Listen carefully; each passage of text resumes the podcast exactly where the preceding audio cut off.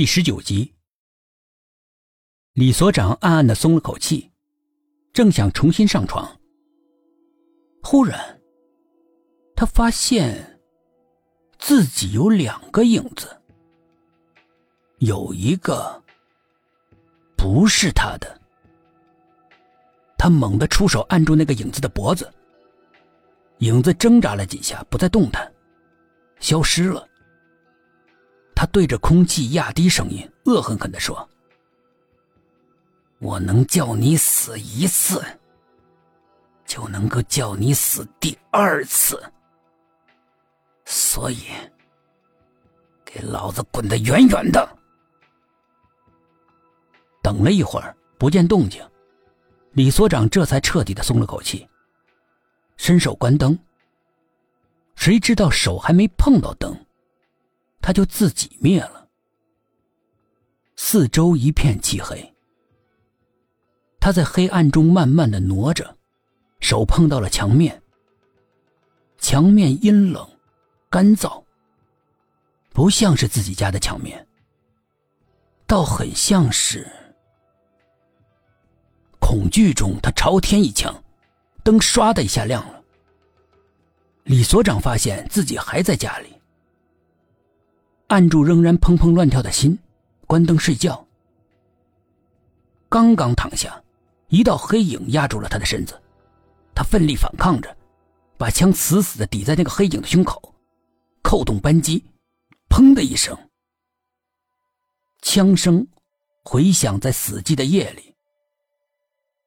黑影倏的一下消失了。李所长急忙按亮了灯。那么响的枪声。老伴儿怎么一点动静都没有？他的喉咙滚动了几下，强忍住内心的恐惧，把背对着他的那个人猛地翻过来。映入他眼帘的是他。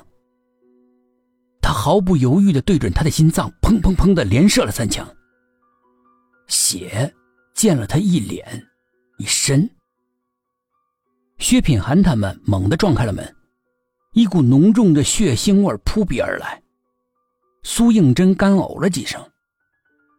李所长神情呆滞的坐在床上，他的老伴浑身是血。薛品涵一个箭步冲到了床边检查伤者，发现他早就已经死了。发生什么事了？苏应真问李所长，他置若罔闻。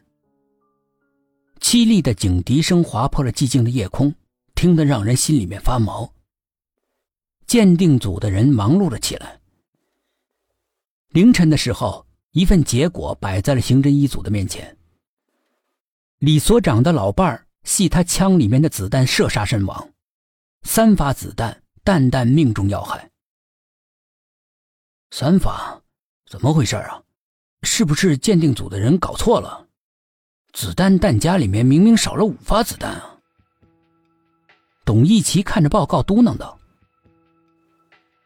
鉴定组的人说的没错，李所长老爸身上确实只有三发子弹。”薛品涵开口了：“那另外两发哪儿去了？”在李所长的卧室里，应该是在三枪打出前射出的。我们赶紧回李所长家。薛品涵带头冲了出去。一群人在卧室的各个角落里寻找着，但是一无所获。董一奇失望的说：“头，搞错了吧你？”薛品涵不吭声，眼睛仍然四处的寻找。他突然指着天花板：“看，那是什么？”雪白的天花板上有两个小小的黑洞，一颗子弹正牢牢的嵌在里面。真有一颗子弹，头，你怎么知道的？根据鉴定科的报告，三发子弹，弹弹夺命，说明李所长要杀的人是他最痛恨，或者是最恐惧的人。如果是最痛恨的人，他不会选择我们在他家的时候动手，这是其一。再说了，他的老伴儿也绝对不会是他最痛恨的人。那他又为什么会对他痛下杀手呢？只会有一种解释：他看到的并不是他的老伴儿，而是那个让他恐惧万分的人。那么子弹一定是射向那个人的。